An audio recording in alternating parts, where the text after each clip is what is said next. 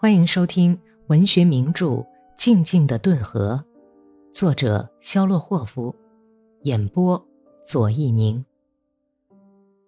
第一百八十一集。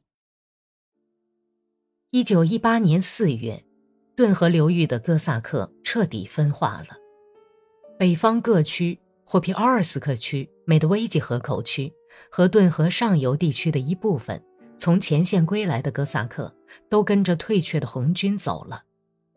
下游各区的哥萨克节节进逼，把他们赶到本州边境上。霍皮奥尔河流域的哥萨克几乎全都跟着红军走了。美德维基河口镇的哥萨克走了一半，顿河上游跟着走的人却很少。只是在一九一八年，历史才使顿河上游的人和下游的人彻底分离。但是分离的苗头却早在几百年以前就出现了。那时候，北方各区不富裕的哥萨克，既没有亚速海沿岸的肥沃土地，也没有葡萄园，更没有富饶的渔猎之力。他们有时从齐尔卡斯克出发，随意到大俄罗斯的土地上进行抢掠骚扰，成了所有暴动的英雄豪杰。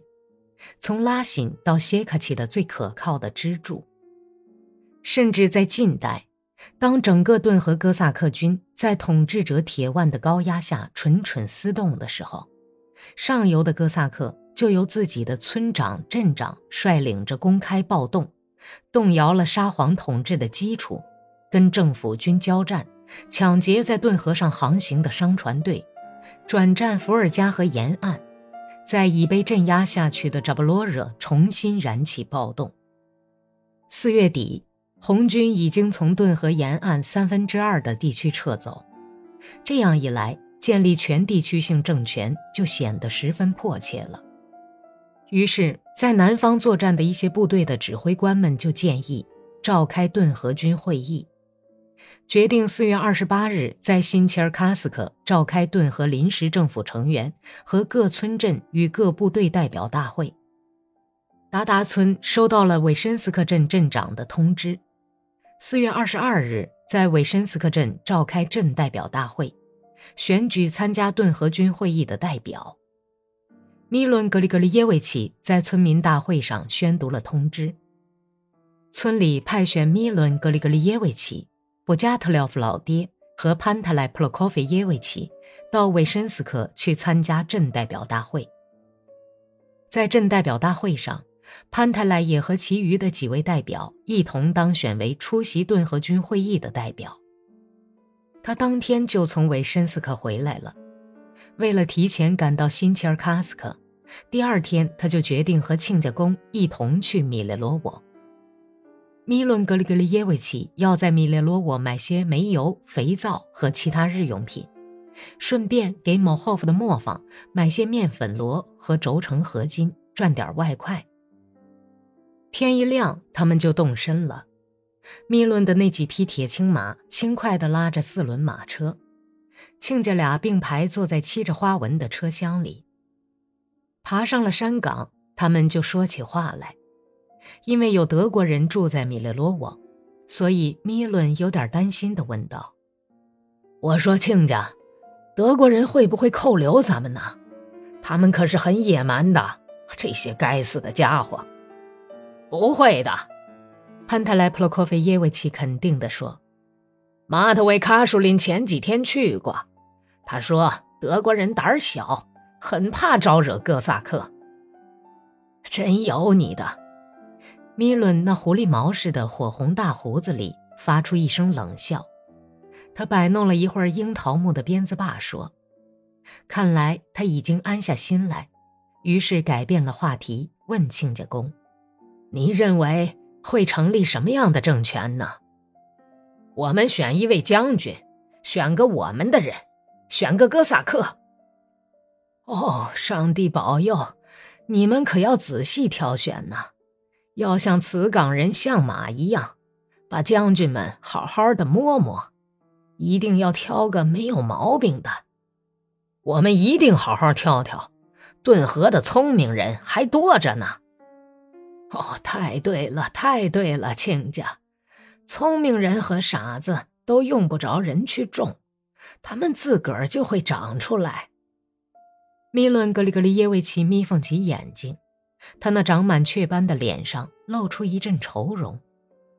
我原本指望我的米吉卡出息成人，希望他去军官学校念书当官儿，可是他连教区的小学都没念完，第二年冬天就逃学不去了。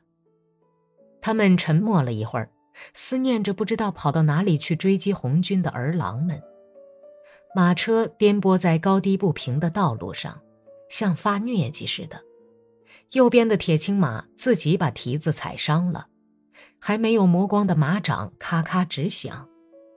车厢摇晃不止，紧紧挨着坐的俩亲家就像鱼在产卵期一样，互相磨蹭个没完。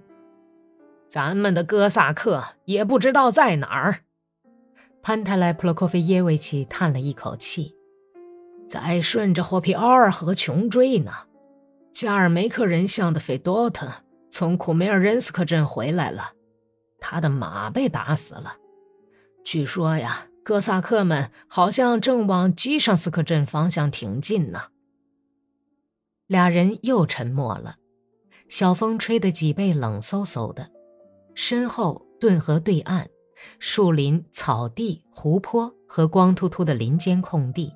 都燃烧在一片庄严肃穆、火红的霞光中。沿河的沙丘像是蜂房里的蜂蜜，驼峰似的上下翻滚的波浪闪着青铜色的微光。春天来的步调很不一致，树林的嫩绿早已换成了茂密的深绿色，野花开遍了草原。春潮已经退去，河边的草地上。留下了无数闪光的水洼，但是陡峭的山崖下，沟谷里的粘土上还依然留有残雪，还在挑衅似的闪着寒光。第二天黄昏时分，他们赶到了米列罗沃，住到一个熟识的乌克兰人家里，他家紧挨着大粮仓的褐色高墙。第二天早晨吃过早饭，米伦套上车。赶到商店里去买办东西。他畅行无阻地通过了铁路道口，就在这里，生平第一次看到了德国人。三个德国义勇兵迎面走上来拦住他，其中一个身材矮小、棕色连鬓胡子一直长到耳朵边的家伙招手示意，叫他站住。米伦勒紧缰绳，吸动着嘴唇。不安地等待着德国人走过来。一个高大肥壮的普鲁士人露出洁白的牙齿，笑呵呵地对一个同伴说：“呵，这是最地道的哥萨克啊！你看，他还穿着哥萨克制服呢。他的儿子一定跟咱们打过仗。我们把他活着送到柏林去吧，这会是一件非常珍奇的展览品。咱们要的是他的马，至于他本人……”叫他见鬼去吧！那个生着棕色大胡子、手爪子很难看的家伙绷着脸回答说：“他小心翼翼地绕过马匹，走到四轮车跟前，下来，老头子，我们要用用你的马。喏，从这个面粉厂运一批面粉到火车站去，听见没有？下来，对你说呢。你可以到卫戍司令部去领回你的马。”德国人用眼睛瞟着面粉厂。并且做了一个对他的命令不容怀疑的手势，请米伦格里格里耶维奇下车。其余的两个人笑着往面粉厂走去，不断的回头看。米伦的脸霎时变得灰白，他把缰绳缠到车厢的横木上，然后清洁的从车上跳下来，走到了马前头。亲家公没有来，他脑子里一闪。心里凉了，他们要把马抢走！哎呀，真是倒了大霉了！见他妈的鬼！德国人紧闭着嘴唇，抓住米伦的袖子，打着手势叫他上面粉厂那里去。住手！米伦往前探了一下身子，脸色变得更加苍白。拿开你那双干净的手吧，也别动我的马！我不能把马交给你。德国步兵从他的声调中猜出了回答的含义，突然恶狠狠地张开嘴，露出发青的光洁的牙齿，眼珠子瞪得吓人，威风凛凛的声调叫得非常刺耳。德国人伸手去抓肩上的步枪背带，在这一瞬间，米伦格里格里耶维奇想起了自己的青年时代，他几乎没有怎么使劲儿，只用拳击家的打法，照着这家伙的颧骨就打了一拳。德国人被打得惨叫一声，晃了一下脑袋，下巴颏上的钢盔皮带也断了。德国人仰面倒地，挣扎着要站起来，嘴里吐出深红色的脓血块。